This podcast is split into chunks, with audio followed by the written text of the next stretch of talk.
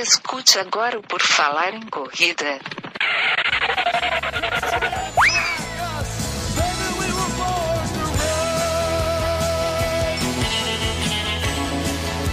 Are you ready to run?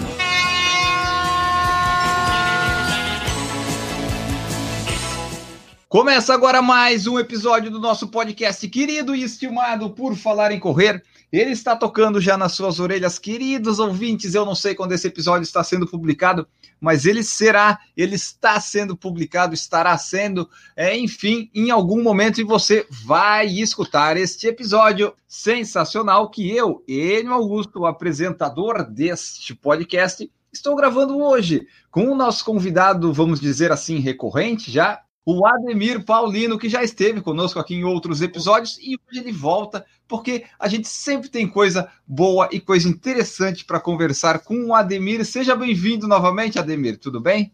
Tudo jóia, Enio. Eu agradeço aí mais uma vez. Um prazer poder estar aqui no Por Falar em Correr. As outras vezes foi. Conseguimos bom bate-papo aí. A gente também alcançou bastante pessoas, bastante corredores que a ideia principal é essa, né? Passar informações, contar histórias sobre o nosso esporte. Exatamente, hoje a gente vai falar bastante sobre isso, sempre lembrando o pessoal que agora o pessoal entrevista o Ademir, que ele foi para o Quênia e tal, faz, faz reportagens e tal, mas nós desde 2017, nós somos pioneiros em entrevistar o Ademir. A primeira vez que ele foi pelo Quênia, eu já chamei Ademir, vamos participar do PFC. E aí agora vocês estão vendo em tudo que é lugar, mas o primeiro lugar, um dos primeiros, foi aqui no PFC. É, enfim, né? Vamos lá aqui mesmo. começar a conversa com o Ademir. Bom, Ademir, nesse episódio, vamos começar focando o primeiro assunto, né? Mais uma vez dessa tua ida ao Quênia. Tu tinha ido em 2017, 2018 acho que não foi, né? É, se, eu, se eu me lembro bem, daí 2019, este ano, você foi lá e foi com um grupo de brasileiras, acho que foi a primeira vez que teve isso. Eu queria que tu falasse um pouco sobre isso, porque a gente fez um episódio contigo no começo do ano. Tu falou: Ah, estou organizando lá uma excursão, vou levar o pessoal.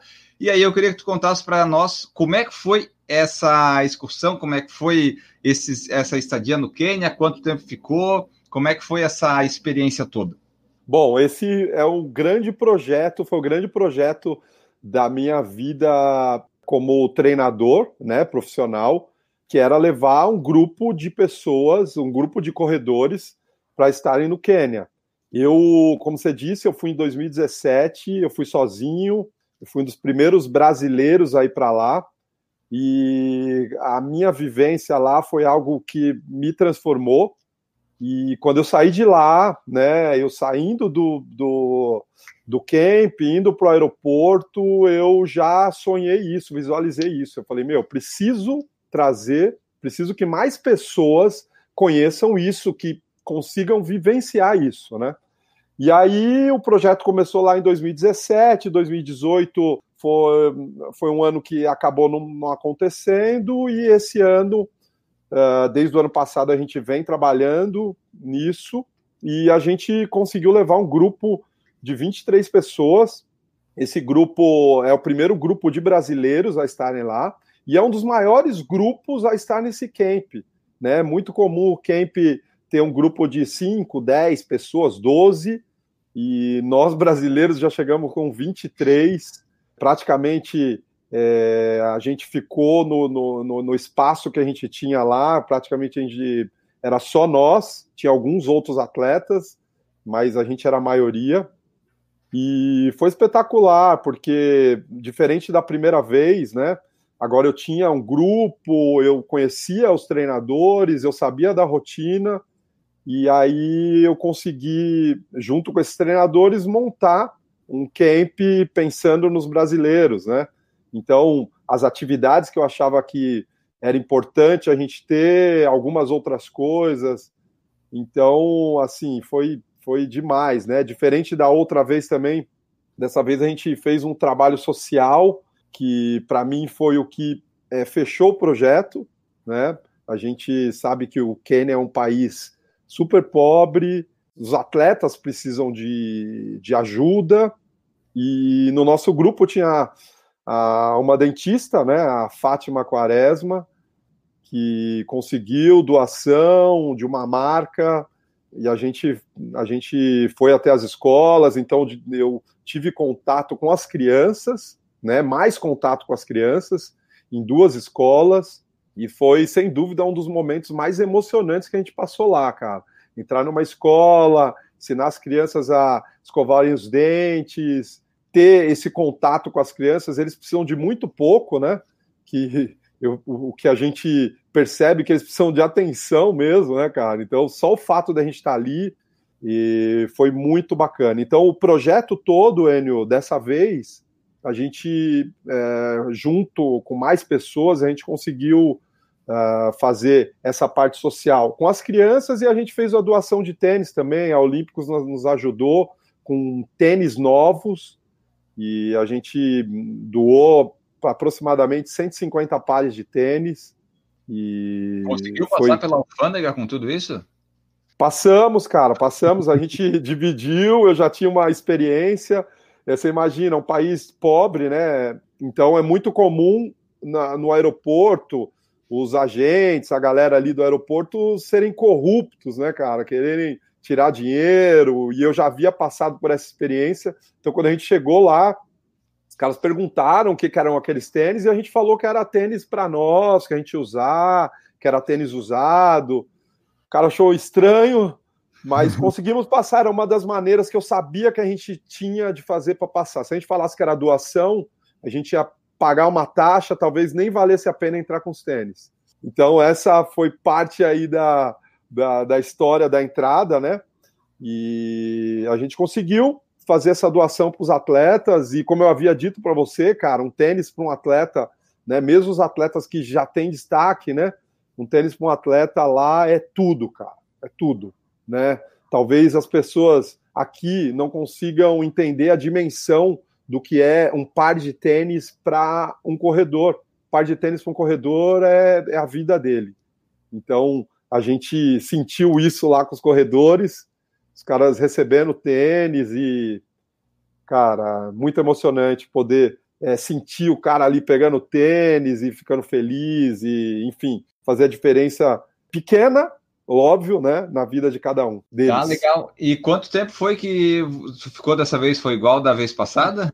Foi um pouco menos, a gente passou duas semanas como eu havia comentado, Enio, lá, é, é, não dá para ficar menos, né? Que, que duas semanas. Até dá, né? O lugar é longe, a gente gasta muito tempo para chegar, mas pensando na questão de, de treino, pensando na questão do, do que a gente tem para fazer lá, uh, duas semanas é um, é, um, é, é um período legal, porque tem, a gente está a 2.400 de altitude, então a primeira semana de adaptação da corrida todos sentiram. Uh, e aí, a segunda semana, você consegue realmente é, começar a render um pouco mais. Você já sente as adaptações ali do período que você está lá. Não que você não sinta, ainda tem aquela, aquela questão da, da respiração ainda mais ofegante e tal, mas já melhora, melhora muito. Tá? E assim, é, esse grupo de brasileiros, tu conseguiu, tipo, a tua excursão, ela tinha um limite de pessoas, tu foi juntando quem aparecia para ir, como é que foi essa programação, assim, como é que chegou na data de, de fazer, tipo, no meio do ano, agora em julho? Foi tudo meio programado, tu pensou na data e tudo, ou tu foi vendo assim, ah, vamos fechar aqui, quando fechar vai, ou tem que ter um planejamento maior para ir para o Quênia? Porque acho que deve fazer umas 200 escalas até chegar lá, né? É, é, isso. Essa é a primeira limitação para chegar lá, né, cara? Essa é, não é tão longe, mas não existem voos, né? Para a África existem poucos voos, né? Mas isso já a data já está fechada desde o final do ano passado, porque a gente precisa dessa programação para ir atrás das passagens. Eu queria dessa vez que o grupo fosse junto, importante. A gente está indo para um país da África, um país pobre. Eu gostaria que o grupo, eu queria que o grupo entrasse junto, né, para a gente todos ali um, a, essa, esse cuidado do grupo, né? E essa data está fechada. Eu escolhi julho porque é um, um, período, além de férias, aqui é um período de clima bom no, no, no, no, no Quênia. Friozinho na manhã, esquenta durante o dia, o frio no final do dia. Então, essa data já está fechada, já estava fechada há algum tempo. E falando do número de pessoas, eu inicialmente pensei em 10, mas logo que eu divulguei, eu divulguei no Instagram, e logo que eu divulguei, a gente já fechou 12 pessoas, né, do, da, da, da equipe. Aí vieram pessoas de fora, uh, e aí a gente já tinha um grupo de 14, logo 20, aí eu entrei em contato com eles, né, nesse, nesse meio do caminho aí, entrei em contato com eles para saber a nossa limitação de número de pessoas, e aí eu imaginei que por volta de 20 pessoas seria bacana. E aí a, gente foi com 23 no, no número total, que foi bem bacana. O grupo, é, eu tinha receio, né, cara, de levar 23 pessoas para lá e alguém não gostar, a questão da alimentação, a dificuldade do lugar. Mas o grupo foi sensacional, cara, sensacional. A gente não teve nenhum problema, deu tudo certo, todo mundo adorou né? Adorou a experiência. Eu tinha também esse receio, né? Porque eu sou apaixonado por corrida, eu sou apaixonado por esporte. E eu pensei, eu falei, meu, será que é uma visão minha? Será que se vai ter hum. pessoas que vão chegar lá e vão falar, pô, não é tudo isso, enfim. Mas, ah, assim, foi é, transformador, todo mundo gostou muito, sabe? Então, foi bem bacana, deu tudo certo. É porque esse pessoal que se inscreveu para ir lá na excursão provavelmente já devia ter uma ideia, uma noção do que era o Quênia. É difícil a pessoa chegar lá e se decepcionar, né? Ela já deve saber mais ou menos assim o que que, o que, que aconteceria. O pessoal que eu, eu interagi nas direct assim, que foi lá no, no Quênia, que eu via algumas coisas no Instagram, todos eles falaram falaram que gostaram bastante, que foi muito legal essa experiência mesmo. E daí eu queria que tu falasse é, do que, que vocês fizeram nesses 14 dias lá no Quênia. Tipo, é, acordava, comia a alimentação deles, treinava todo dia. Qual é que foram assim as atividades do grupo? Então, é uma. A galera estava achando, né? É, óbvio que eu passei que a gente ia ter uma programação grande, né? Mas todos os dias, Enio, a gente tem uma. A gente tinha uma programação de, de coisas que a gente tinha que cumprir né? Então, o que a gente tinha que fazer? Eu, obviamente, deixei todo mundo livre para fazer, para ficar livre para fazer o que quiser, mas a gente tinha uma programação ali que a ideia é conhecer mais da cultura desses atletas. Essa cidade, para quem não sabe, aí tem, e essa cidade é onde estão todos os corredores. Então, é o lugar que reúne o maior número de corredores profissionais e de qualidade alta no mundo. Não tem nenhum lugar igual. Imagino que nem na Etiópia é assim, né? Porque ali está muito concentrado numa cidade pequena, todos os corredores estão ali. Então, cara, é um lugar que você está onde tem centenas, milhares, podemos falar de milhares de corredores ali. E aí, a, basicamente, a gente tinha assim: de manhã a gente saía para correr todos os dias às seis e meia da manhã e às seis e meia da manhã a gente sai para correr em jejum, que é uma prática comum do Quênia. E antes de sair, eu avisei todo o grupo disso, porque nem todo mundo é acostumado a correr em jejum. A galera da equipe, a gente já faz isso há algum tempo, né? Uh, não todos os treinos, alguns treinos, mas a gente saía para correr em jejum e a gente tinha um grupo de corredores quenianos nos esperando para ser os nossos pacers né, para levar a gente pelos caminhos de, de Item, que são estradas de terra, várias centenas de quilômetros de, de estradas de terra, e aí, óbvio que cada um tem o seu ritmo, e esses corredores estavam nos esperando. Então a gente se encontrava com esse grupo de corredores, a gente saía junto, eu já tinha uma programação ali junto com os outros treinadores, ó galera, hoje a gente vai correr 10 quilômetros. E aí saía pelas ruas, esses corredores com a gente, e aí a gente voltava, tomava o café da manhã, lembrando que toda alimentação tem que ser dentro do camp. A gente tem pouquíssimas opções fora do camp para se alimentar.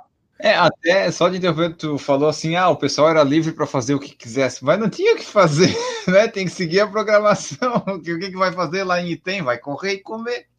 É, a, ideia é assim, né? Não, não, não, deixar a coisa também muito engessada. De repente o cara queria dormir, não queria sair um dia, enfim, né? Mas aí a gente tinha o café da manhã e aí a gente tinha a programação do dia, né? cada dia a gente tinha alguma coisa. Então a gente visitou atletas locais, a gente foi assistir os treinos principais desses atletas, fomos na pista, fomos assistir os caras correndo na pista, treinamos na pista, fomos ao Fortilec. Eles já estão usando aquela pista? A pista lá em cima, não. Não. não. Eles estão. Eu conheci uma outra pista, uma coisa muito maluco que tinha, que a outra vez eu não tinha conhecido, que é uma pista que tem lá em cima também, que parece que o trator acabou de passar, sabe? Aquela pista uh, super rústica. E os caras falam que essa pista já existia há algum tempo. Na outra vez eu não tive a oportunidade de conhecer, e dessa vez eu, eu conheci, que é a pista de Camarine, que inclusive os caras estão usando mais essa pista. E aí a gente tinha programação, então, desde visitar atletas na casa deles, a ir nas, nas escolas, a assistir os treinos dos caras. A gente teve vários, vários dias que a gente teve palestras com treinadores de lá, treinadores de fora. A gente não tinha um tempo muito livre, né? A gente saía para correr, tomava um café, saía para alguma atividade do dia, voltava, almoçava, e aí à tarde ou tinha uma palestra ou tinha alguma outra atividade. Então, os dias eles a gente não tinha aquele tempo tão livre, o que era muito bacana, que acabou, né? Esse tempo, esses, essas duas semanas acabaram passando super rápido e a gente conseguiu, né? Com essa rotina, conseguir entender o que são esses atletas e por que eles são tão bons assim, né? Era essa a ideia.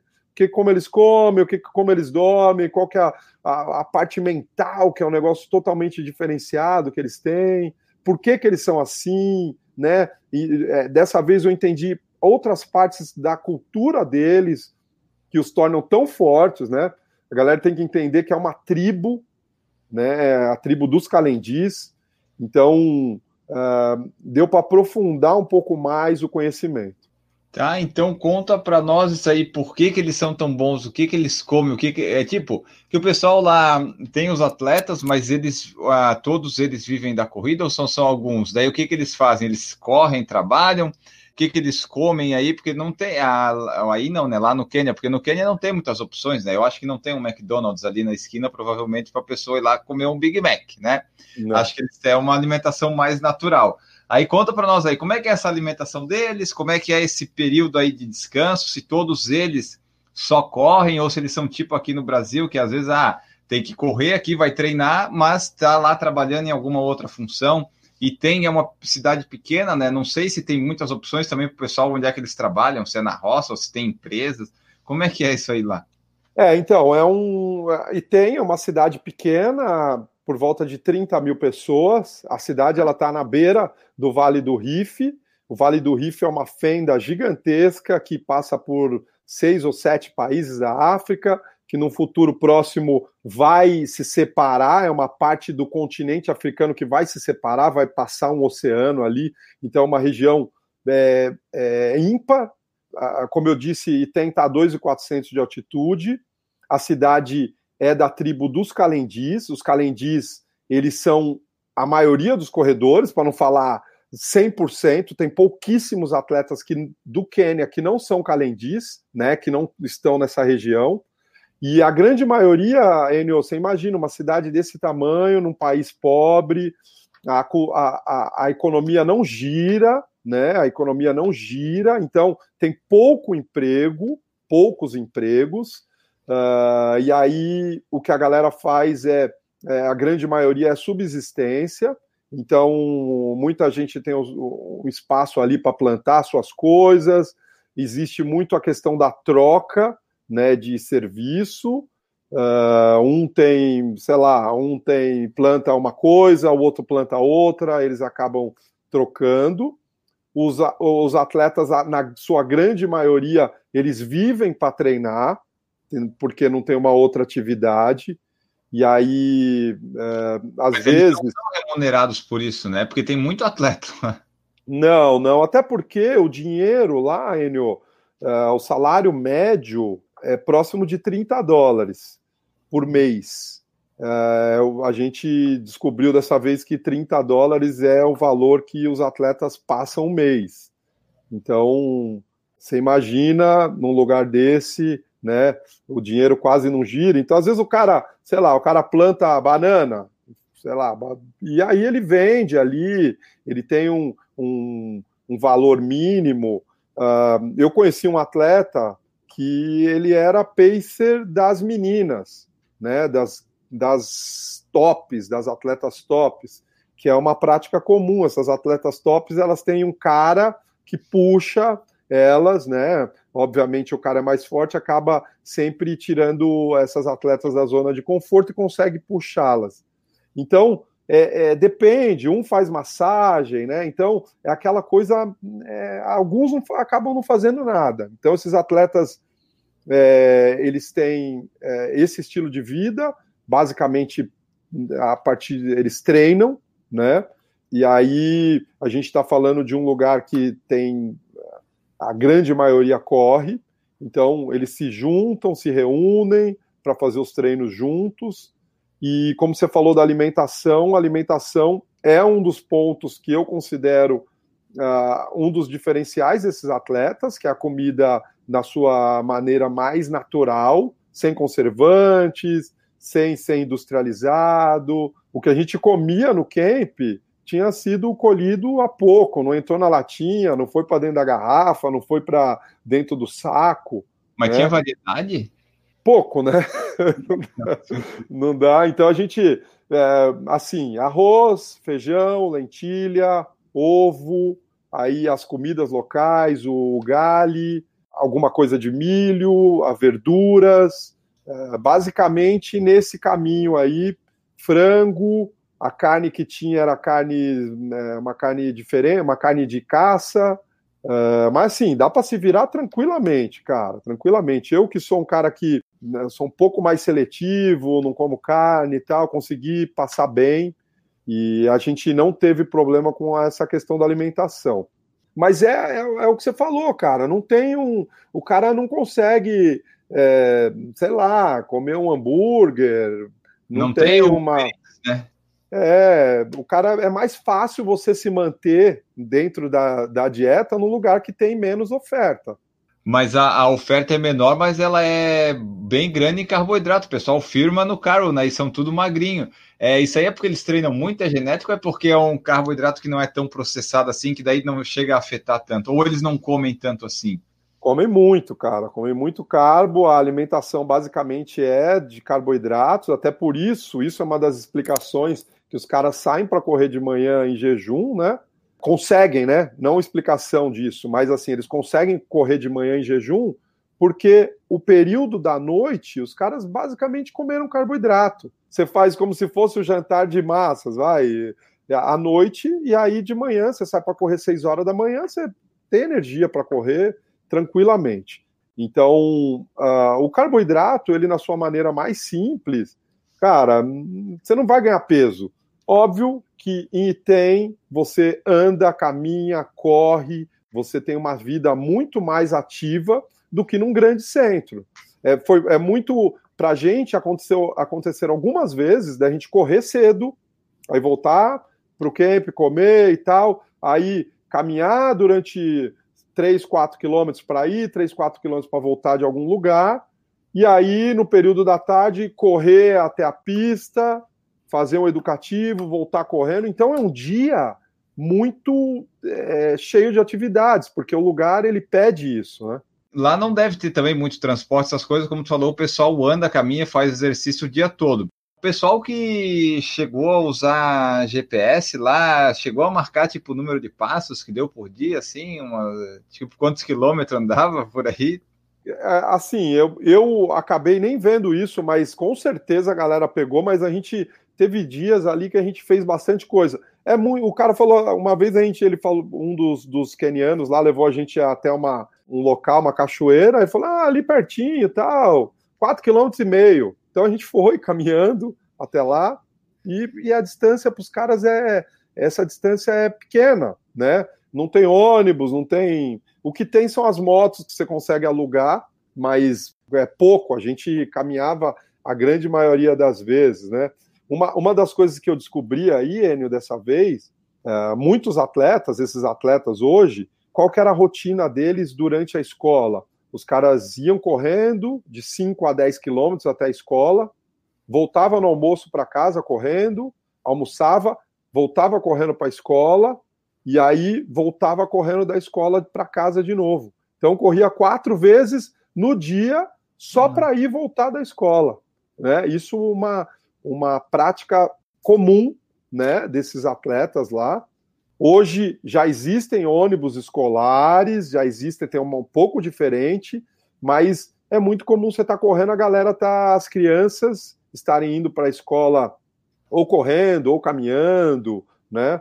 Então, é a rotina, e isso, você imagina, geração atrás de geração, atrás de geração. Não é à toa que os caras são super magros e que né, tem essa adaptação dos tendões, dessa força muscular, que vem passando de geração em geração, e aí forma esses, esses super atletas que são totalmente diferenciados da, da maioria dos atletas, da, da, dos atletas do mundo.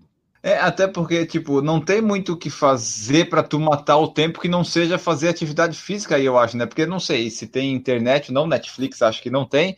Não, aliás, tu vai ter que falar para mim se, como é que se melhorou a questão da internet para ver se eu, eu tenho condições de ir. É, né? Porque se não tiver internet, fica difícil a, a, vida. Como é que a gente vai atualizar as coisas? Tinha Wi-Fi? Não tem? Como é que funcionava isso?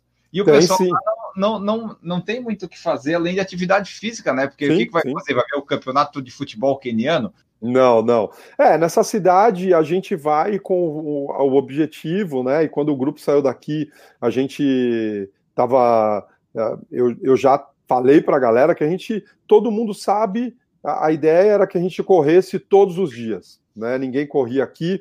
Isso foi uma das coisas que eu também é, foi muito legal como treinador e como atleta sentir, Enio, porque assim, aqui em São Paulo eu corro no asfalto, né? Eu acho que a grande maioria dos atletas treina no asfalto, a não ser o cara que mora fora e tal, mora em uma outra cidade, tem a opção de correr na terra ou correr na grama. E lá a gente correu, a gente correu no, na, na, na terra, né? Que é o, o, o terreno que os caras têm para correr. E a grande maioria, todos os atletas que estavam com a gente, atletas, né, a galera que estava com a gente, conseguiu fazer basicamente todos os dias os treinos, a recuperação muscular muito mais rápida, muito mais rápida, a risco de machucar bem menor, a não ser se você torcer um tornozelo, que foi o que aconteceu comigo lá na primeira vez, mas isso eu já sabia na teoria, mas senti na prática, né? A primeira vez eu estava sozinho e agora senti que um grupo inteiro aguentou correr praticamente todos os dias. Um ou outro ali, a gente acabou segurando um dia para não correr, mas a grande maioria correu todos os dias, se recuperou e era incrível isso, que a gente fazia um treino, acabava cansado, no dia seguinte a gente estava bem para fazer outro treino. E aqui em São Paulo, eu faço um treino no asfalto, no dia seguinte já tem que controlar. Talvez o terceiro dia, ou eu vou ter que ir para esteira, ou eu vou ter que descansar, diferente da terra. Então, isso fica uma dica para quem puder fugir do asfalto, faça isso, porque você só tem a ganhar. Você tem a ganhar em fortalecimento, você tem a ganhar na, no risco mais baixo de lesão, só tem benefício. Então, isso aí foi um ponto. Com relação ao que você falou lá da, da internet, a internet super boa, todo mundo. A, a gente estava com, chip no, no, no, no, celular, eu usei o celular no, no, no meu computador, né, como para passar a internet. E a internet, cara, igual aqui de São Paulo, muito boa. A, o Wi-Fi não é tão legal lá no camp, oscila bastante mais um chip de celular ali que a gente comprou lá em Nairobi resolve todo o problema. Ah, maravilha. Então já posso pensar em. Já, já dá para ficar mais, mais tranquilo quanto a isso. Isso aí que tu falou do, da grama, do asfalto, é bem interessante porque o impacto é muito menor, né? Pena que aqui a gente não tem essa opção quase, né? Tipo, nas capitais, por exemplo, tu vai achar um espacinho para correr na grama, que é o canteiro, às vezes, que o pessoal faz, né? Que é para colocar árvore e tal. Tu não consegue correr, mas é bom quando tu não tem tanto esse impacto no asfalto, né? As articulações agradecem. Pena que não dá. É, cara, de novo, foi um grande, dessa vez, foi um dos grandes aprendizados. Eu, obviamente, sabia como treinador que o impacto na, na terra é menor, mas a gente estar ali correndo todos os dias, o grupo todo, e a gente se recuperando muito mais rápido. A gente teve o treino no final de semana que a gente fez o longo, corria 20, 18, 20 quilômetros no domingo, e no outro dia estava bem para poder correr, sabe? Diferente de, de treinar no asfalto. Então, essa é uma dica aí para a galera que tá, que tem essa opção. Se tiver essa opção, fuja do asfalto que o asfalto a gente está falando, asfalto e concreto, a gente fala do 100% de impacto. Então, você sair do asfalto, do, do, da, do concreto, você só tem a ganhar.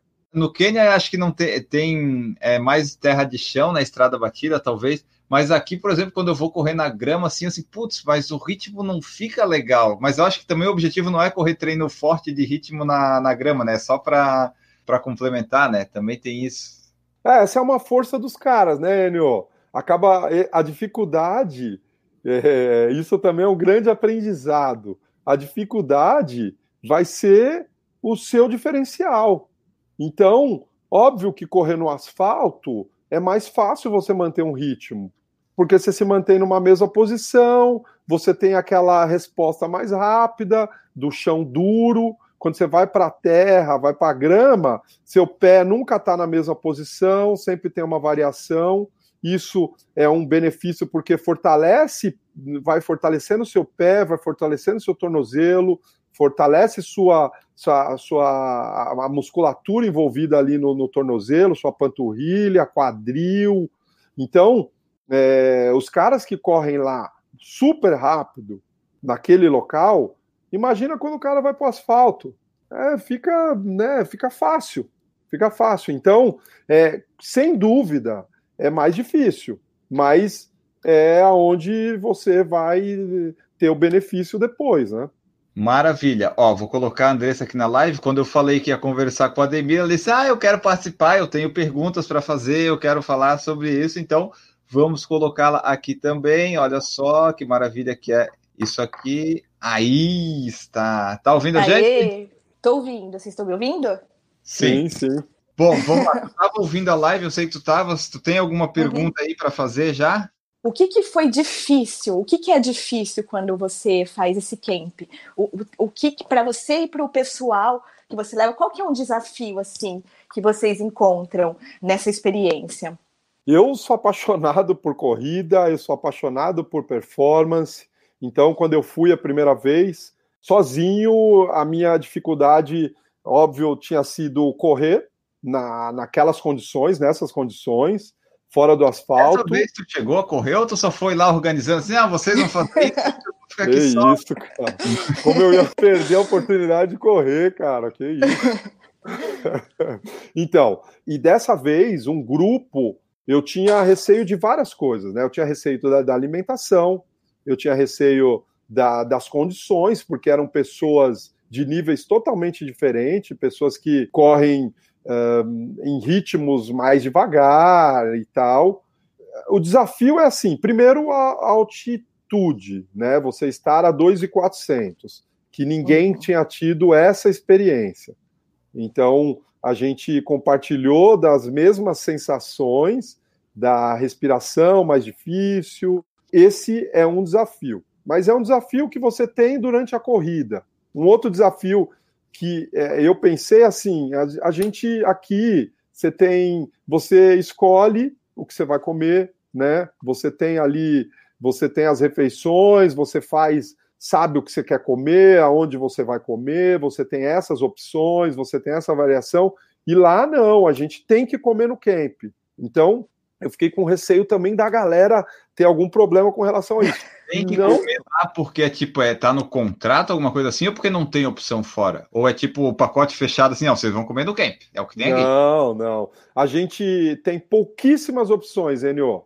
Entendeu? Pouquíssimas opções. Saindo de lá, você vai ter, dessa vez foi uma das diferenças que eu vi, tinha algumas alguns lugares que estavam vendendo que você conseguia comprar, sei lá, uma bolacha, né? Que você conseguia comprar uma Coca-Cola, que da primeira vez eu não tinha visto. Então, não tem um restaurante que você vai escolher e que você vai lá comer e tal. O que tem é um outro, um outro grande hotel lá, que a gente consegue, conseguiu ir, acho que a gente foi duas ou três vezes, que dá para comer nesse hotel. Então, a gente conseguiu avisá-los antes, ó, vai um grupo para comer aí, só para a gente conseguir fazer a variação da alimentação, porque a alimentação é muito parecido, né, todo dia. Então, esse é um desafio, Andressa sem uhum. dúvida, você não ter opção, né, não, não escolher, né, no caso, mas assim, a galera tirou de letra, foi super tranquilo. Não levaram né? os contrabando lá na mala, não? Ah, não vai ter levaram, chocolate. Levaram, ah, imagina, eu, eu iria. Eu acho que a metade da minha mala não ia de roupinha, ia ser só o chocolate, porque eu já ia saber que ia comer batata o dia inteiro, então. O pessoal levou aqui coisas. Levou, orra, tem, levou tem, muito. Que ter contrabando, levou né, muito, gente? cara, levou muito. O pessoal tinha barrinha de proteína. Nossa. A Eli, a Eli que tá com a gente aí até o último dia era só ir no quarto dela, tinha barrinha, tinha uh, bastante castanha, tinha bananinha, tinha um monte de coisa. Não fizeram então, com os kenianos disso aí? Tipo, ó, te dou esse chocolate, você me dá o teu peito. aí puderam, né? É, podia, cara, podia ter essa troca aí. Mas, é, assim, Andressa, de maneira geral, uh, eu achei que para o grupo ia ser mais difícil e todo mundo tirou de letra. Então, assim, quando a gente estava para voltar, é, aos últimos dias, o grupo falou, pô, Ademir, podia ser três semanas, podia ser um pouco mais, ninguém queria voltar, porque é um estilo de vida ali, para quem gosta de esporte, tão legal, você viver, acorda, treina, come, descansa, assiste os caras a treinar, uhum. vai em locais é, ligados à corrida, o tempo inteiro vendo corredores, o tempo inteiro falando com o corredor, vai dormir pensando no treino seguinte. Então, é, é para quem gosta de treinar, não tem como, sabe? Então foi assim, foi, foi, foi muito legal, muito legal. Eu penso assim também se isso gera algum processo introspectivo, além da corrida, de você estar tá lá isolado assim desse nosso mundo, entende? Eu penso assim, se eu for lá para o camp, além de pensar em corrida, né? Que que isso tudo, né, não deve mexer com a pessoa de estar tá completamente isolado e lá você está você com você mesmo, com o pessoal da corrida, vivendo aquilo, quer dizer, tá tudo longe, né? Então, é. imagino que isso também traga uns insights bons, não? Perfeito, perfeito. Você pegou bem a ideia, bem a ideia. Isso acontece sim, porque você está fora, você sai do seu local, você vai para um outro local totalmente diferente, com uma economia diferente, com pessoas diferentes, numa cultura totalmente diferente.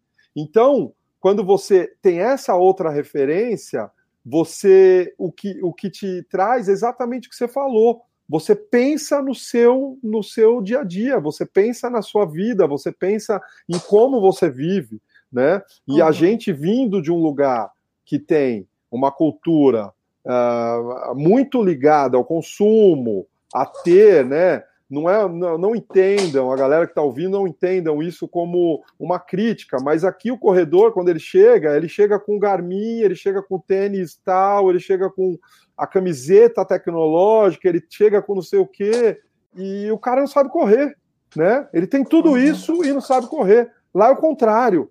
Os caras não têm nada e são extremamente bons no que fazem, se conhecem pra caramba, sabe como que o corpo funciona. Então, isso que você falou, acontece muito isso. A gente conversava, né? O grupo ali, a gente conversava direto, fala, pô, com certeza eu vou voltar, a minha visão das coisas vai ser diferente, com certeza te traz uma. Isso te dá uma base para você pensar na sua vida de maneira diferente, né? Porque quando você conhece o outro, é uma referência para a gente se conhecer.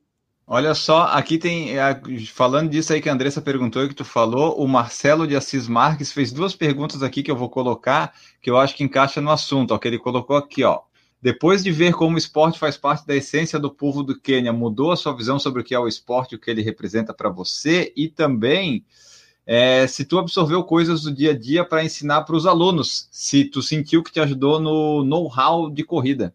Ah, sem dúvida. Começar pela segunda aí, uma coisa muito legal, cara, para mim como treinador, para outros outras pessoas do grupo que foram, que são treinadores em suas cidades, né? A gente tinha acho que cinco ou seis outros treinadores, o Douglas, que é de Santos, a gente tinha o Marcelo lá do, do, do Sul, a gente tinha quem mais? O Rodrigo do interior, o Bruno também treinador. Assim, para gente, a gente como treinador, a gente teve uma experiência muito legal que era conversar com outros treinadores, né? Conversar, a gente teve o contato muito grande com o Hugo, que é um treinador holandês que está lá há muito tempo, que é um cara super interessante, que ele treina grandes atletas, é um cara que não tá, é, que veio de fora daquilo, então ele está há muito tempo lá, ele sabe como funciona fora, ele sabe como que é aquilo, a diferença de como são aqueles atletas.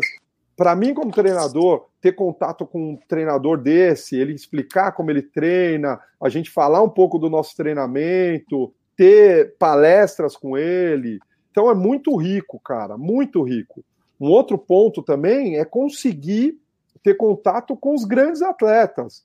Né? O, a maior atleta que a gente teve contato lá, sem dúvida, foi a Mary Keitani, que estava uhum. treinando no nosso camp. Ah, hoje a Mary Keitani é a atleta principal da modalidade, tricampeã da maratona de Londres, tricampeã da maratona de Nova uhum. York, tem 2 e 17 na maratona. Ela treinou, ela fez o funcional, os exercícios com a gente. Então, assim, você conseguir, Enio, ter uma experiência dessa, ter contato com uma atleta uhum. dessa, ver como eles treinam, saber como que eles treinam, isso é fantástico, cara. Um outro ponto também, para mim como treinador, foi ter contato com os, os treinadores kenianos, que ajudavam, que, que tinham pequenos grupos lá de atletas, e eu também pude ter esse contato com eles. Isso vai aumentando a sua gama de conhecimento, vai te dando mais, é, mais possibilidades de formas de treinamento. Como treinador, sem dúvida, sem dúvida, a minha cabeça volta diferente, sem dúvida, isso é, eu vou passar para os alunos e é uma base maior. E a outra pergunta, que é da, de entender né, a essência né, de, do povo, os caras são corredores, eles são atletas, mais que corredores, eles são atletas no, no máximo da palavra que, que quer dizer um, ser um atleta. Os caras se cuidam, os caras se conhecem, eles têm o corpo como a, a sua, sabe, os caras cuidam muito do corpo, eles têm o corpo como uma parte ali principal, que às vezes em grandes cidades a gente até acaba se esquecendo, não se cuida. Tem as pessoas aí que cuidam mais do cachorro do que de si próprio, né? Isso é muito comum. E, e, e os... e, e os caras, então, e isso, sem dúvida, cara, você ter contato com esse tipo de atleta é uma coisa que é, é inspirador. É inspirador, porque você vê o cara ali se conhecendo, tentando levar o seu corpo ao limite, tentando ser melhor a cada dia. A minha identificação com os atletas vem disso, sabe? Eu sempre me identifiquei com esses caras porque os caras têm essa pegada, né? Os caras têm essa pegada de, de ser atleta, né? Uma coisa que é diferente desses caras é assim, eles não têm medo de fazer força. Isso é natural deles, é natural, é natural, uma coisa natural. Então aqui, óbvio, eu trabalho com atletas amadores, mas a gente precisa ir conversando, ó, galera, vai um pouquinho mais fundo, vai um pouco mais, né? Essa, essa parte psicológica aí, Andressa, é, me fascina e os caras são exemplos. Porque isso que eu queria falar de corrida mente, né? Porque a gente ah. fica falando, ah, porque no Quênia tem genética, corre desde pequenininho, tem o movimento, tem coordenação, mas o que me interessava é esse aspecto que eu, eu ia até perguntar, qual que é o diferencial psicológico deles, né? O que que traz ali é, para a parte mental de treinamento dessa experiência? Eu acho que é mais ou menos isso que você está falando, né? Desse autoconhecimento de corpo e mente eles têm, essa noção, esse ajuste que a gente perde né, o contato e Isso. essa questão de não ter medo de fazer força, de ser, ter essa diligência toda com treinamento, né? Sim, sim. Ó, a parte psicológica, sem dúvida, é um dos aspectos que é o diferencial desses atletas. Assim, sem dúvida. Né? Eu colocaria vários aspectos. Então, o, o, o, mental, sem dúvida, é um deles. É assim, esses caras, eles são, eles são de uma tribo. O estilo de vida dos caras é, não é fácil desde que eles, que eles são crianças. As crianças, desde cedo, vão caminhando até a escola, usam o corpo para se deslocar, o corpo é o principal veículo para se deslocar, né? Então, os caras têm é, essa questão desde cedo. Essa tribo dos calendis, eles têm é, alguns ritos, né? Os meninos têm o ritual de, de, quando eles têm 15 para 16 anos, de fazer a circuncisão, que é um ritual de passagem da, de adolescente para a fase adulto, e eles é, se reúnem, reúnem um grupo de meninos da mesma idade, eles fazem essa circuncisão, e esses meninos eles são mandados para a floresta para passar ali sete, oito dias sozinhos, sem ajuda. Então, né, então os caras têm que se virar para comer, os caras têm que se virar para não passar, morrer de frio, sozinho. E esse é um é rito de passagem. De conforto fácil, então, né? Por isso que eles conseguem. Sem dúvida, cara. Sem dúvida. Então. Sete dias na floresta para aprender porque tá difícil minha. É, Nossa. e a gente, e a gente, por outro lado, Andressa, por outro lado, a gente tem facilidade o tempo inteiro. Isso vai tirando da é. gente. Aqui o jovem questão... de 15 anos ganha uma viagem para a Europa, ganha uma festa. Olha a diferença, né? Se for é. traçar um paralelo, né? É, e aí tem uma outra questão, é assim, né? Se você quer conseguir é, ir mais fundo, né? Você quer conseguir melhorar na sua corrida, corra por uma causa, corra por alguém, tem um porquê uhum. você correr, entendeu? Se você tem uma causa, você tem algo a mais, isso te dá mais força. Esses atletas, eles têm uma, uma consciência de coletivo gigantesca. Então, em algumas histórias a gente ouvindo lá, uh, ficamos sabendo que um atleta foi para uma competição porque ele era o melhor, e só que ele estava doente, foi para a competição e o cara foi doente do jeito que ele estava, que ele sabia que ele era o representante daquele grupo que treina com ele. Então, não tinha doença, não tinha nada, ele tinha que ir uhum. lá e ele tinha que representar, sabe? Então, essa é, é, é, uma das motivações desses atletas: o correr pela comunidade, o correr pelo coletivo. Obviamente, cada um quer ter a sua ascensão, mas eles têm essa questão do grupo muito maior. Uma das outras coisas que a gente conversou é assim: os caras não têm GPS. O, a grande maioria, né? Tem alguns que têm, mas a grande maioria não tem GPS. Então, os caras, eles vão na sensação, não vão olhando o relógio para saber se o ritmo tá igual que foi ontem, ou que foi anteontem, ou que foi. Que é isso é o. É, você acaba criando uma crença que o seu ritmo é 5,30. Só que você hoje é diferente de você ontem. Isso impede a gente, né? E aí falando de maneira geral aqui no Brasil, isso impede de você se conhecer, se conhecer, saber que você pode ir mais, porque você fica limitado por uma crença que você tem no seu ritmo. E o nosso corpo ele funciona da seguinte maneira: quando você está fazendo força, está ali num nível de desconforto um pouco mais alto, a nossa preservação, uma parte da preservação de espécie, né, a nossa preservação, ela quer voltar com que a gente fique naquele, naquele nível mais tradicional, que você fique tranquilo, que você saia daquele nível de desconforto. Isso é uma coisa que a gente tem como para a gente se manter no padrão. Então você está fora do nível de desconforto, não é fácil. Então, quando você sabe desse processo e aí você tenta ir um pouquinho mais, você tenta um pouquinho mais, você ensina seu corpo que você pode. E aí, se você a cada semana você for um pouquinho mais, um pouco mais, um pouco mais, em, em algum tempo você consegue correr uma maratona, correr uma meia maratona com nível alto de desconforto e você aquilo já é um padrão legal para você. Você vai ensinando o seu corpo, você vai ensinando a sua cabeça a estar naquele nível de desconforto, né? Porque isso é, uhum. são níveis, são níveis. Então você imagina que o nível mais alto é o cara que começa a ficar cansado e caminha, né? Ah, tô cansado, caminha. Assim, ninguém morre. Eu, isso eu até comentei na equipe. Ninguém morre por alto porque está fazendo um super esforço. O corpo é inteligente, ele não vai deixar você chegar num nível é. de esforço que você vai morrer, uhum. entendeu? A não ser que você tenha uma patologia, Exatamente. alguma coisa, né? Mas num nível, num padrão normal, o corpo ele te trava muito antes. O que te para, o que te para é a sua cabeça. É a sua cabeça que, tipo, ah, tava cansado. Não tava, não tava. Se você conseguir aguentar, você vai mais. Tu tem alguma dica para dar assim para pessoa ou é tipo prática? Vai praticando e vai tentando, sei lá, cada treino ou pegar um treino na semana para dizer, ah, hoje vou sair da zona de conforto e vou ver até onde é que consigo ir. É prática?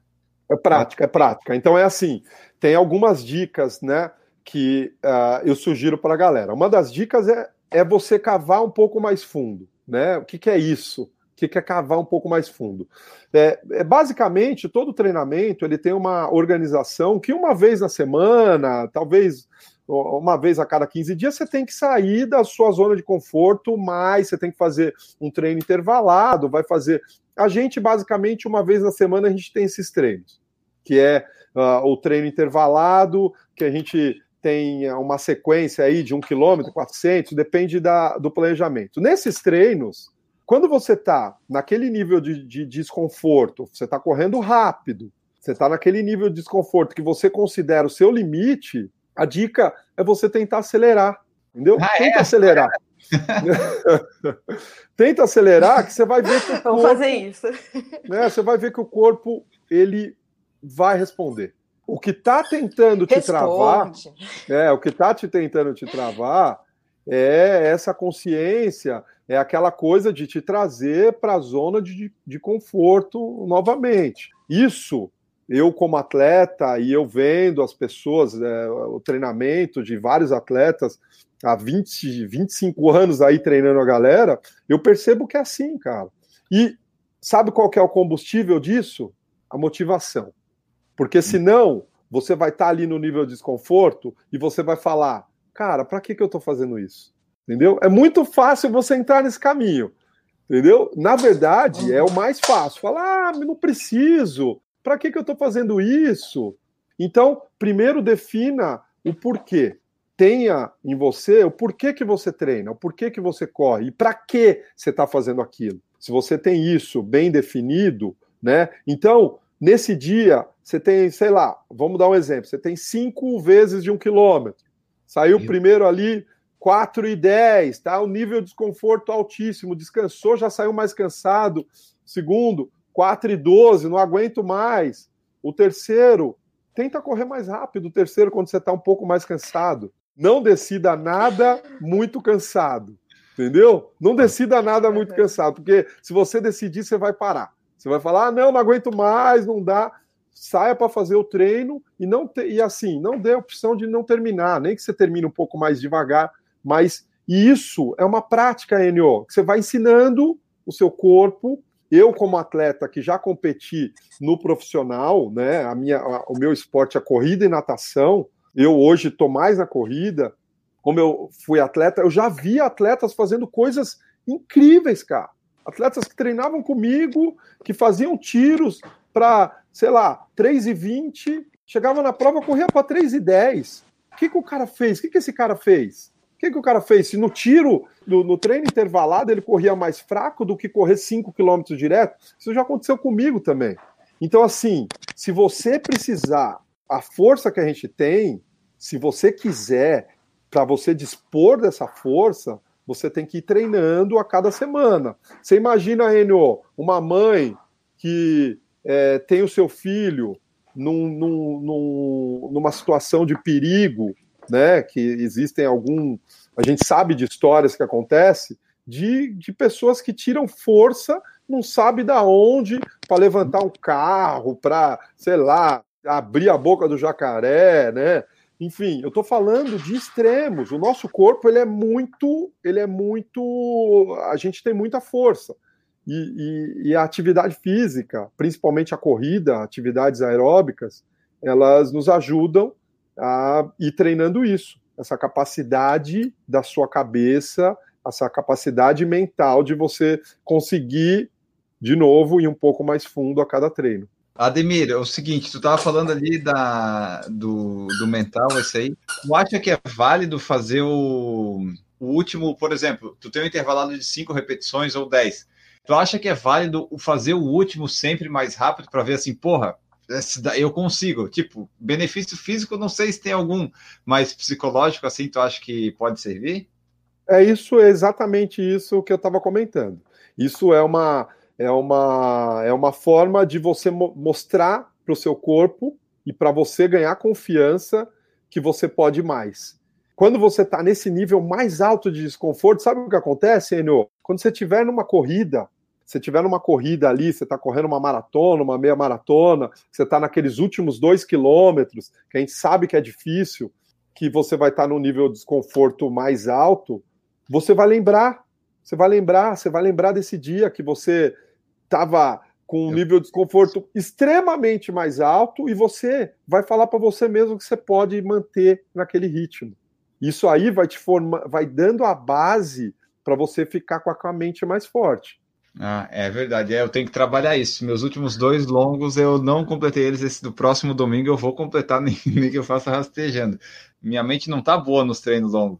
É, você sabe que a gente tem. É assim, quando você para num treino, Talvez ah, isso pode acontecer, óbvio, cada dia é uma história, mas quando você para num treino, isso uh, você perde um pouco a confiança é. e isso também abre um leque de possibilidades que você pode parar, entendeu? Então, lá no fundo, você, ninguém sai falando que vai parar, mas lá no fundo você acaba tendo essa possibilidade. É uma possibilidade, ah, eu posso parar. Por isso que é importante você terminar, nem que seja se arrastando, cara.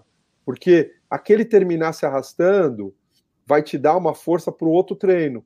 Entendeu? Vai te dar uma força para o outro treino. Você fala, meu, eu consegui aquele dia, e isso vai te dar mais confiança. E assim, a mente da maioria dos corredores amadores, sabe como é?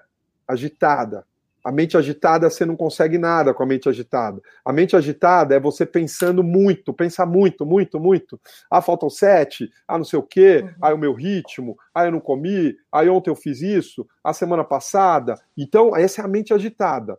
Quando você conseguir entrar num padrão mental que você simplesmente corre, você deixa o seu corpo fazer, aí que mora a sua melhor performance, é aí que a sintonia começa, é aí que a coisa começa a engrenar. É nesse equilíbrio aí da mente tranquila, cara. É mais esse dia, é mais um treino. Quanto menos você pensar, melhor. Quanto menos você pensar, melhor. Esse é o ponto. É. Né? É, o estado flow, né? O mindfulness, a presença absoluta, né? De você estar tá ali no momento. Eu confesso que é, tem vezes que é mais fácil e outras vezes que é mais difícil. Né? Teve Sim. épocas da minha vida que eu atingia o flow. Na minha primeira maratona, eu fiquei é, em estado bastante, mais, bastante tempo. Hoje em dia, esse ano, por exemplo, que está sendo mais conturbado, alguns momentos no treino, para ver como que a gente é, né? Agora estou treinando a meditar, meditando, sossegando a mente Sim. e tentando voltar a colocar isso nos treinos novamente, que é só estar ali, né? É, às vezes eu peço, eu foco na respiração para voltar para aqui e agora, porque senão a mente vai. Vai calculando, é. olha o Garmin, isso o quê. Isso, uma coisa que as pessoas têm que entender desse esporte, que esse esporte é mental. Quem achar que o esporte é físico, ainda não entendeu. Ainda não entendeu. O esporte é mental. Você pode estar super bem preparada, super bem treinada, você pode ter cumprido tudo. Se chegar no dia da maratona, você começar com o pensamento de que você não tá legal, de que a coisa não tá, que não é o seu dia, que tá doendo a unha, que não sei o que, que o short está pegando e que você não tá bem nesse dia, você vai parar. Você vai parar. E, é, e essa parada, ela é por conta dos nossos pensamentos. Né? Uhum. Essa parada é por conta dos nossos pensamentos. A partir do momento que você entende o quanto é importante você ter controle, controle é uma palavra, é, é, é controle sobre os seus pensamentos, é, a partir desse momento você tende a desenvolver a sua cabeça para te ajudar. Porque a sua cabeça, ou você controla ela, ou ela vai te controlar. Entendeu? Ou você controla seus pensamentos, ou ele vai te controlar. O cara que tem a melhor. Vamos imaginar um atleta que tem uma mente super boa, ele também pensa, ele também pensa que está cansado, ele também pensa que será que ele vai aguentar? Só que esse pensamento é rápido, é rápido. Ele não, não convida o pensamento para sentar. Ele uhum. simplesmente o pensamento vem e o pensamento vai. Uma das uhum. dicas aí é assim para a galera é tirar o foco. É muito comum você estar tá ali, Enio, correndo 25, 26 quilômetros e você ficar pensando só no cansaço. Não é. pensa no cansaço. Muda, muda o foco. Pensa na sua postura, pensa no momento ali, mas tira o, a, o seu pensamento da ligação do cansaço. Estou cansado, estou cansado. Não, não, não é por aí. Deixa a sua mente tranquila, né? E, de novo, quanto menos você pensar, melhor. Como é que estão sendo os treinos do Ademir para a primeira maratona, né? Se ele aprendeu alguma coisa lá no Quênia para treinar para a primeira maratona, afinal de contas, né? Está sendo um grande desafio, né, Enio? Eu, eu, a maratona é uma coisa totalmente diferente do que eu sempre treinei. A minha prova é natação e corrida. Eu sou um aquatleta. A minha vida inteira eu nadei e corri. Obviamente que se eu tivesse sido um corredor só, eu teria um outro nível, porque eu treino a natação no nível muito alto de intensidade. Eu corro cinco vezes por semana, eu nado cinco vezes por semana, então, a, a minha prova de, de aquatlon tinha 5 quilômetros né, de corrida. Então, eu sempre treinei ali para fazer 5 quilômetros. Agora, vou fazer 42 anos, tenho aí 31 anos de corrida. O aquatlon não está tão próximo, porque a minha equipe hoje demanda muito e eu tenho feito as provas mais longas. Eu resolvi fazer uma maratona. Então, o mais legal de tudo, que está sendo um super desafio, um desafio de correr. Essa semana passada eu corri a maior distância da minha vida, 30 quilômetros. Eu nunca havia corrido. é, é, eu corri poucas vezes mais de 21 na vida. Ainda bem né? que corre rápido, né? Que o longo dele foi rapidinho. Né? É, então está sendo um desafio, está sendo muito legal a, essa fase. Eu tô, eu diminuí a natação, eu estou nadando duas vezes por semana eu estava nadando cinco, eu estou nadando duas vezes por semana, eu estou focado nesse objetivo e eu sou competitivo, cara. Eu quero fazer o melhor que eu posso dentro da maratona. Então, a hora que eu largar lá, eu quero, eu quero ter certeza que dentro do treinamento fiz o melhor que eu podia para chegar naquele momento. Eu tive algumas algumas semanas aí que eu tive que diminuir os treinos por conta do corpo, dessa adaptação do corpo ao mais longo, sentindo dores e tal, mas eu estou numa fase boa e está sendo uma tá sendo legal para mim como treinador, está sendo legal para mim como atleta. Eu estou descobrindo coisas diferentes. Essa questão, até como eu coloquei no post, né, quando eu fiz, falando meus primeiros 30, não queimem etapas, vai devagar, para correr uma maratona pelo menos cinco anos, porque é uma distância que não é simples. Não é simples. A grande maioria das pessoas subestima. Ah, não, 42 já fiz, não sei o quê. Como que foi seu treino? Né? Será que você está uhum. preparado para fazer isso? Então, como treinador e como atleta, está sendo muito rico isso. Porque é, e, e, do ponto de horas... vista médico mesmo, a gente não tem um preparo osteomuscular para isso. Não, é uma coisa que, que, que, agora na medicina do esporte faz todo sentido para mim e toda essa história do, da galera aí, a lesão, a lesão correndo antes, né, do que deveria. Queimando etapas, queimando Exato, etapas. Exato, e esse processo... post foi muito bom. Porque assim, é. trouxe e foi super é, repostado, eu achei muito legal. né? É. E porque traz geralmente essa ideia. E vieram me falar, né? Porque a gente está no esporte. Ah, o que você acha? Eu falei assim, não, assim, isso aí é perfeito né? Eu também vivi na pele porque eu queimei etapa, arrumei lesão. então, assim, é isso mesmo. A gente não tem essa maturidade ainda. É, eu é. muscular para essa distância em tão é. pouco tempo.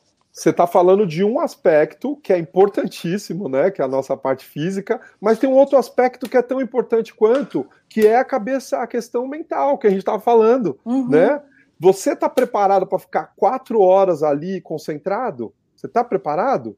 né? né? Você já fez, você já se colocou nessa situação? E aí o que acontece? Muito comum eu vejo a galera quebrar, não é porque fisicamente não estava legal, porque a cabeça, quando chega lá nos 30, a barreira dos 30, você já correu muito, você já está com três horas ali de prova, você começa a falar: não, tô cansado, tô cansado, não vou aguentar, e aí começa a andar, né? É, uhum. Eu convido a galera aí que vai fazer a sua primeira maratona a assistir uma maratona. Fica lá no quilômetro 35, 36 da maratona. Aí eles vão pensar um pouquinho. É, fica lá, porque assim, é legal você poder ver isso, né? Eu, como treinador, eu sempre fico ali 37, 38 no final, e ali você vê, você fala, meu, assim, um terço da galera que tá nessa maratona não tá preparado não está preparado, nem fisicamente, nem mentalmente. E aí o cara, uhum. não, ou eu faço. Sabe por quê? Porque ele não tem conhecimento do esporte, ele não tem maturidade do esporte, ele não se conhece. Então ele coloca uhum. o corpo numa situação que é de risco, né? E aí, o que eu, assim como eu coloquei no post, assim, eu, eu dou treino há 25 anos, né? Há 25 anos, quando eu comecei a faculdade, eu comecei a dar treino. Sabe qual que é o filme que eu mais vejo? o cara começando e vindo com tudo, queimando etapa e não sei o que, treinando todo dia, segurando, não, vamos devagar, não sei o que. O cara faz uma prova, some, some, desaparece. Fala, uhum. meu, cadê aquele cara? Sumiu, sumiu, não tá no esporte mais.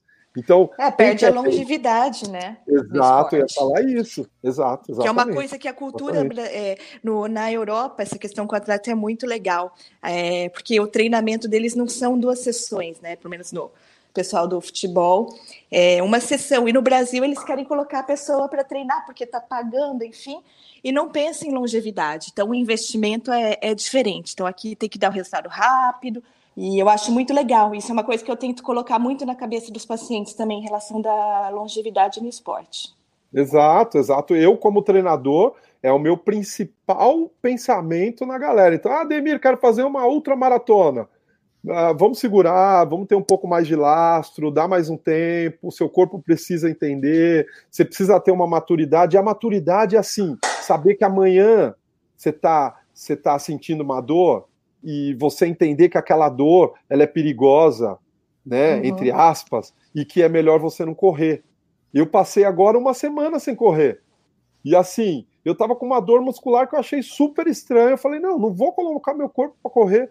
Isso é um conhecimento que eu não consigo, eu como treinador, eu não vou conseguir entrar dentro do corpo do aluno para saber o que, que ele está sentindo. Uhum. E é nessa que às vezes você se machuca, né, Andressa? A gente uhum. sabe que é nesse ponto aí é num dia que você segura, uma semana que você não, que você não faz, uma massagem uhum. que você uhum. acaba colocando, e isso faz parte da maturidade como atleta. Por isso que a maratona é, é a faixa preta. Para você entrar numa maratona, você tem que ter passado por todas as outras fases, porque aí é o que a gente vê lá na maratona. Você vai na maratona de São Paulo aqui, cara, eu, eu tenho uma filmagem da maratona de São Paulo no quilômetro 32, todo mundo andando. Tipo, é, é quatro horas de dead. prova, todo mundo andando. Eu falei, cara, tem mais 10 quilômetros para andar.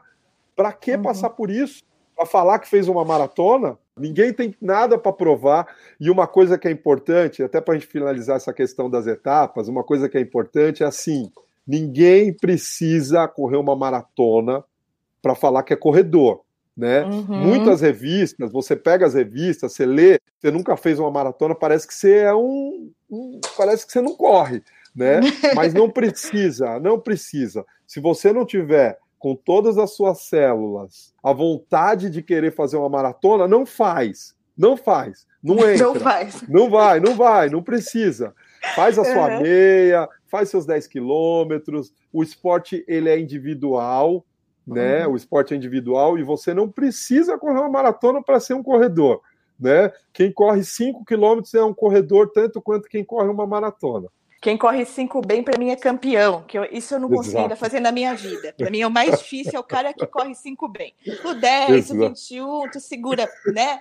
Dá para administrar. Vai correr para a morte. Isso aí você tem que ter um é, psicológico de saber que não vai morrer. Eu ainda não tenho, tá? De imaginar é. que eu não vou morrer. Mesmo sendo médico, tudo, eu acho que eu vou morrer. então eu não tentei. Mas o ano que vem eu quero desenvolver melhor essas curtas distâncias. Eu, eu prometi para mim mesmo que eu vou para outra pegada, que eu quero sentir isso. Você sabe que é, esse é um ponto interessante que você colocou, que eu estou sentindo uma certa facilidade de correr longas distâncias, porque a, o meu DNA, a minha pegada era de 5 quilômetros que é alto nível de esforço do começo ao fim. Então, esses, esses 30 quilômetros que eu corri, faltavam, sei lá, eu estava no 25, 26, e eu estava com nível de esforço, obviamente, já estava difícil, mas eu começava a lembrar do que, que eram 5 quilômetros e eu comecei a acelerar. Eu falei, nossa, cara, uhum. dá para dá correr muito mais rápido que isso. Exatamente por essa base. E isso é o não queimar etapas, Andressa. Você saber correr rápido para quando você chegar lá na maratona, você tem um nível de esforço mais baixo, você vai conseguir ter esse controle que é o que você falou. É... O que, que, é isso perto daqueles cinco que eu faço imitando é, exato. Aliás, não é nada, é uma dorzinha aqui, deixa, eu deixo meus pulmão lá. É. Aliás, qual que é esse 5 rápido, Ademir? Só para o pessoal relembrar, o teu recorde nos 5 km é quanto? É 14 quanto? 15 quanto? Não, não, não, 14 não. Eu tenho, eu tenho 15 40 e isso quando eu tinha próximo 19 anos. E aí, há dois anos atrás, eu fiz 15,50, já com 40 anos, eu fiz 15,50 e foi o meu segundo melhor tempo. Mas é, é assim: a Andressa falou tudo. Uma prova de 5 quilômetros é uma prova muito difícil. Você precisa correr ela várias vezes para você saber uh, o seu ritmo, saber o controle do ritmo, que é a intensidade do começo ao fim. E não é loucura, cara. Você precisa ter um controle ali dentro do 5. E é isso, é um nível de, de esforço que não tem nenhuma outra prova, né, cara? É um uhum. nível de esforço muito alto você conseguir aguentar até o final. Você treinou no mesmo local que está acontecendo o camp do Kipchoge? ele mora entre duas cidades lá, né? Ele mora entre Eldorete, que é uma cidade próximo a Item. Ele mora entre as duas cidades. Ele está treinando, ele muitas vezes ele corre lá do de Eldorete, vai até Item e volta para a cidade dele. Infelizmente a gente não teve contato com ele nessa vez, apesar dele estar lá a gente entrou em contato com o treinador dele e o treinador dele falou que ele está focado na, no treinamento dele aí para o Sub-2 e os caras, é isso mesmo, eles ficam focados durante meses. Eu encontrei com o Abel Kiruí a outra vez, faltava 50 dias para a Maratona de Chicago e ele falou, cara, agora é, só estou pensando em Chicago, então a gente não teve contato com ele e logo que a gente saiu de lá, entrou um grupo no mesmo local, e esse grupo que entrou, eles encontraram com o Kipchoge. Então, a gente acabou tendo um azar aí de não ter tê-lo encontrado. Sobre o Kipchoge, tu falou para mim fora do ar, eu queria que tu falasse aqui. O pessoal lá disse que ele tem mais idade do que ele tem, é isso? Cara, isso é exato. Isso é uma, uma coisa que lá na primeira vez eu já tinha ouvido falar, que ele tinha mais idade do que é informado, e dessa vez duas pessoas de maneiras diferentes, conversando de maneiras. Dois atletas que já tiveram contato com ele falaram que ele tem por volta de 44 anos. 44 anos. Então, assim, o que falam é que ele tem acho que 35, 36. É, é de 84, em teoria.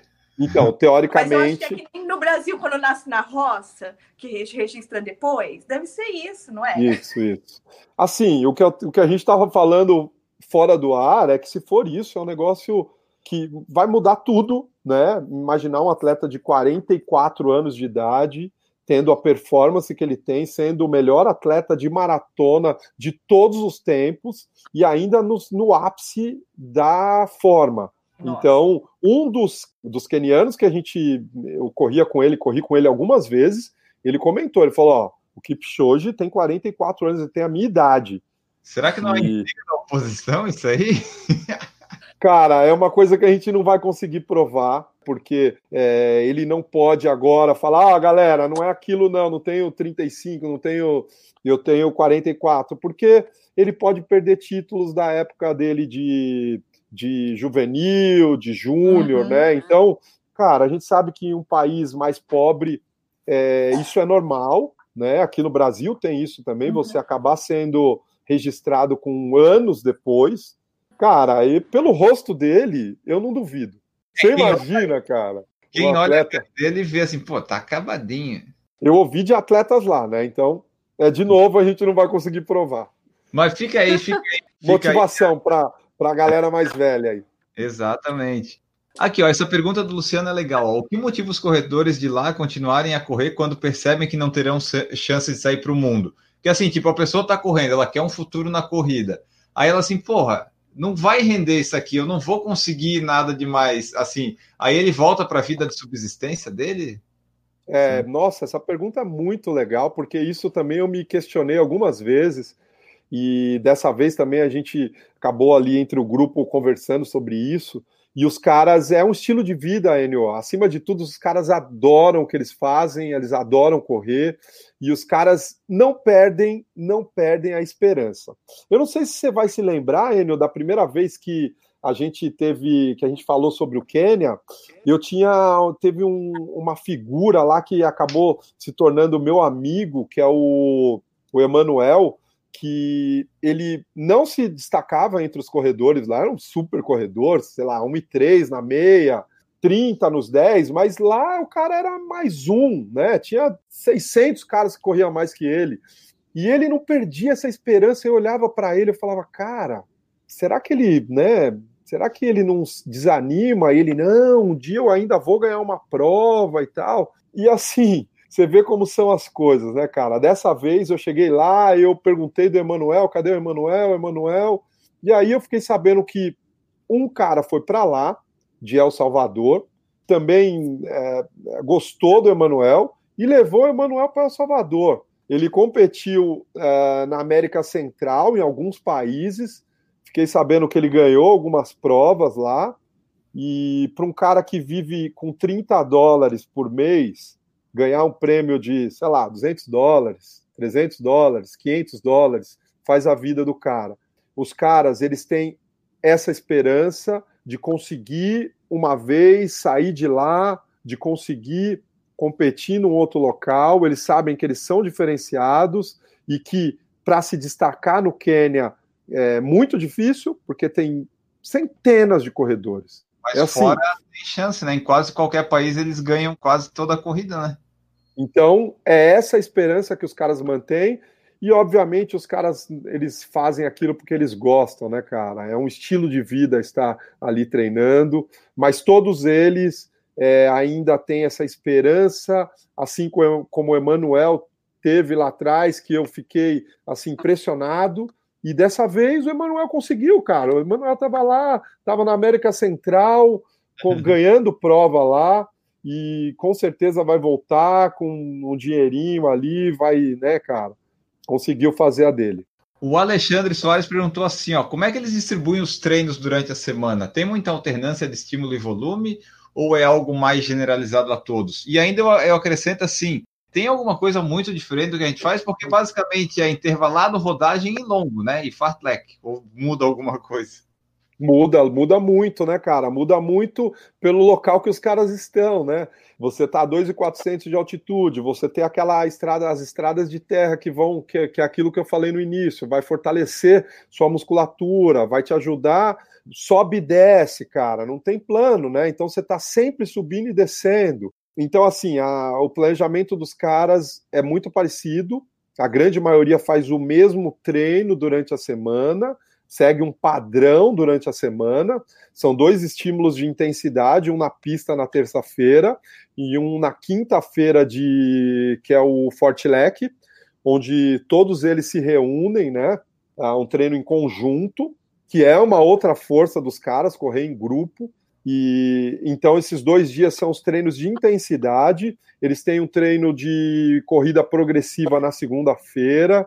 Eles têm um longão no, no, geralmente aos sábados, que é longo mesmo, próximo de 30 a 32 quilômetros. É, é, mais ou menos isso aí a semana deles, né? Um volume alto. Alguns atletas correm dois períodos. Final do dia faz um trotinho leve. Por alto é assim a, a rotina dos caras. A Fernanda perguntou assim: ó, quem não fala inglês consegue aproveitar a experiência? Acho que tem que ter o, um básico do inglês, né? Que o que os quenianos gente... também falar inglês direito, né?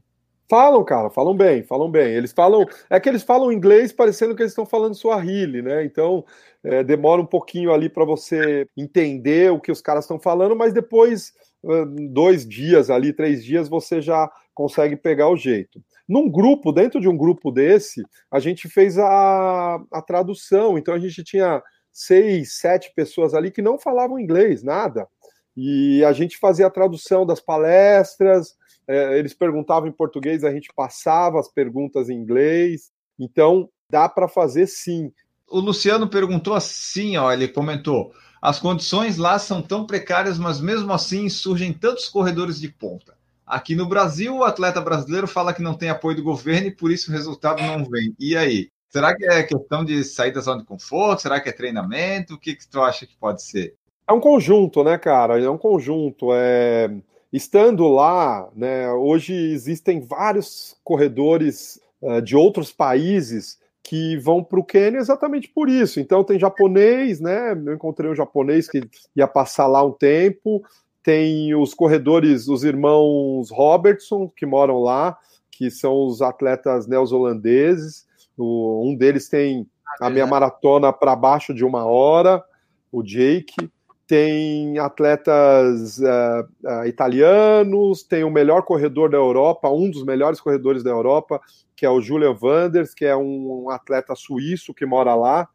Então, assim, lá o local é propício, porque você existem inúmeros corredores que faz o seu nível melhorar, né? O seu nível melhora. Pensar em qualquer outro esporte, você jogar só com perna de pau, você não vai ser um jogador de futebol bom, você tem que estar tá jogando com os melhores, né?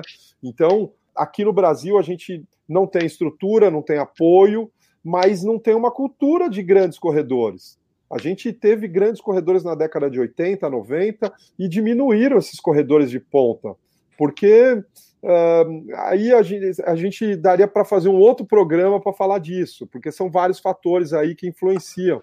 Mas assim, o que eu colocaria que o atleta é o que tem menos responsabilidade dentro disso aí, sabe? É o que tem menos responsabilidade, porque o cara não tem apoio, ele compete com atletas de baixo nível e fica difícil crescer, não tem dinheiro para competir nas grandes provas, ou de repente ir treinar no Quênia, ir treinar em, em grandes centros assim. É uma explicação um pouco mais complexa. É uma indiscrição perguntar quanto é que custa uma viagem para o Quênia, Ademir? Não, cara, é, é assim, eu estou preparando eu estou preparando um outro grupo para ano que vem. Vai ser provavelmente final de junho, começo de julho, que ano que vem a gente tem os Jogos Olímpicos. Hoje eu sou o único treinador que pode levar os, um grupo de corrida para lá. Eles quiseram fechar essa exclusividade, então a gente fechou a exclusividade. Ano que vem é certeza que eu vá, 2020 é uma viagem que a gente está falando é, por volta de. Não é uma viagem cara pelo tempo que a gente passa, que a gente sai daqui com tudo pago. Né? Sim. Então, se você quiser não levar pouquinho dinheiro, sei lá, 150 dólares. Pô, tu é rico vai... lá 150, né? Não, Deus. então, se você quiser levar. Eu vou 150... levar chocolate. Se você quiser levar pouco dinheiro, você vai conseguir estar tá tranquilo. Então, basicamente, a gente tem um, uh, é por volta de 2.700 dólares, isso com tudo, cara, com a passagem, com a hospedagem, com toda a alimentação, foi o que a gente gastou para estar tá lá essas duas semanas. É, é uma viagem, não é caro, se você fizer programado, isso obviamente você não vai precisar pagar de uma vez, né? A passagem você pode parcelar, o camp lá a gente paga parcelado também. Tem uma taxa minha que é uma a menor taxa, então assim, não é uma viagem cara. E até por isso que a gente conseguiu tanta gente para ir no, no, numa, numa, numa vez só. Eu imagino que a galera indo aí para a Europa, dependendo da prova que vai fazer na Europa, gasta muito mais, vai ficar é. menos tempo. O modo de ver a vida no Quênia trouxe algum ensinamento como uma maneira de visualizar as situações da vida e, consequentemente, no esporte? como corredores, é indiscutível a superioridade que possuem. Acho que entra um pouco naquela que a gente falou, né? Tipo, ver lá como é que é a situação deles, como é que eles fazem, passam, dá para trazer várias coisas para a realidade nossa né? e ver que, apesar de às vezes, ah, tem um treino difícil, alguma coisa assim, mas não é tão complicado quanto é lá, né? Para nós, se eles tivessem as condições que a gente tem aqui lá, acho que talvez não fosse tão bom, não sei, né? Mas a tendência seria melhorar, né? Com mais suporte. Sim. É, essa pergunta acaba é até legal ela ser no final aí, porque é, o camp, obviamente, todo mundo vai lá porque quer a questão da corrida, a corrida foi o que uniu o grupo, a corrida foi o que motivou a gente a estar lá, para ver esses atletas e tal. Mas quando a gente chegar lá, cara, isso eu comentei com a galera em uma das palestras que a corrida ia ser a menor parte do que a gente ia aprender lá. É, um, é uma aula, cara. É uma aula estar lá.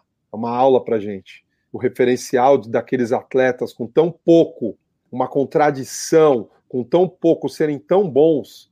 Os caras são felizes na condição que eles estão, são felizes, os caras são super educados, os caras são super receptivos, um lugar que não tem violência, sabe? Então, é uma aula pra gente. Ter contato com os quenianos foi muito rico para todo mundo. Então, o esporte, a gente traz muita coisa, mas o que a gente mais traz é isso aí, cara. É sobre a nossa vida, sobre o que realmente é importante, sobre o que realmente vale a pena.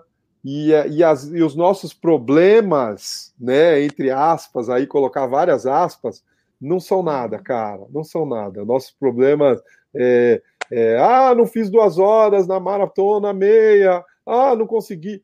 Tranquilo, são problemas, sabe, que é, no fundo, no fundo, a gente vai um pouco mais fundo, não é problema nenhum, a gente, a gente vive numa condição super é, diferente da maioria da população mundial, porque aquilo mostra um pouco do que é a base da pirâmide.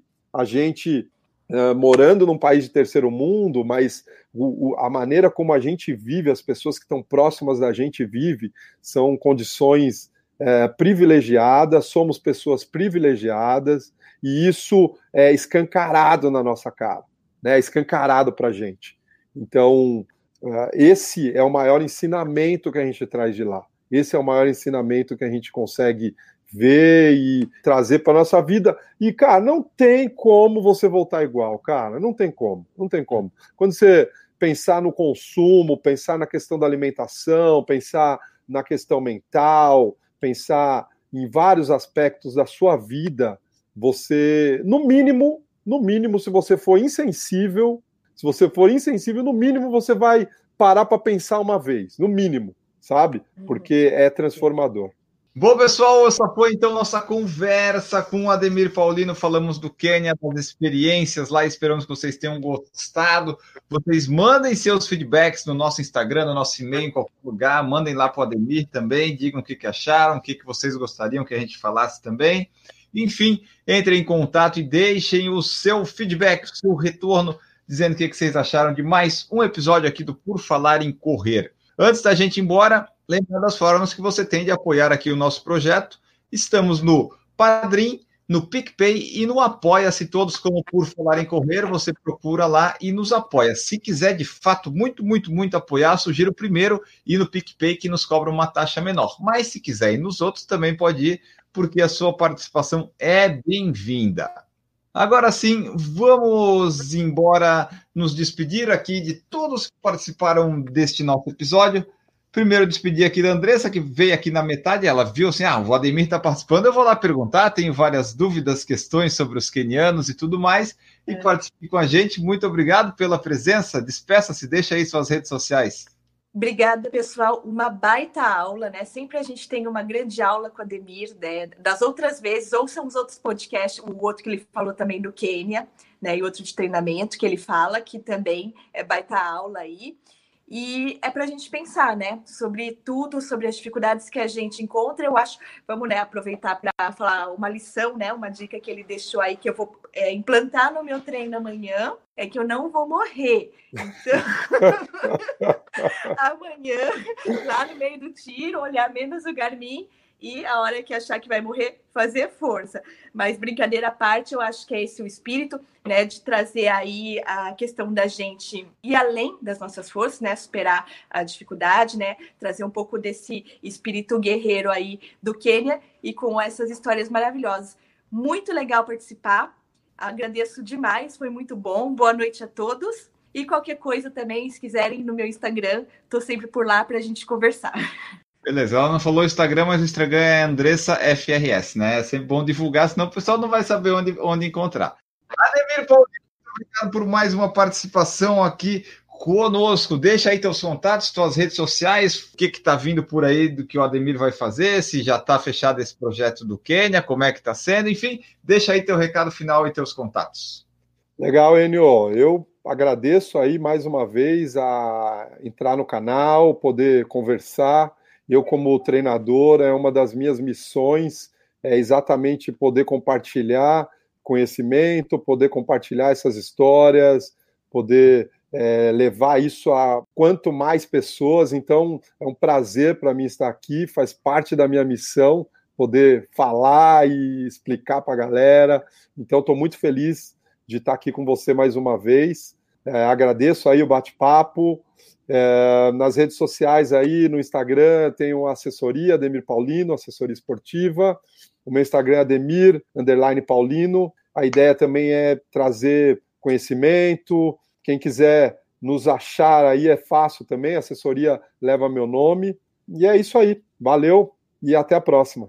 Maravilha! Voltamos então no próximo episódio e a frase final que a gente deixa é a seguinte: você não pode ter uma vida positiva com uma mente negativa, meu amigo. Voltamos no próximo episódio. Um grande abraço para vocês e tchau. O Ademir Paulino. Calma aí. tá ruim a voz hoje. Errou! A, a Fernanda falando que o Ademir terminou pleno, longão de 30. mais ou menos, mais ou menos.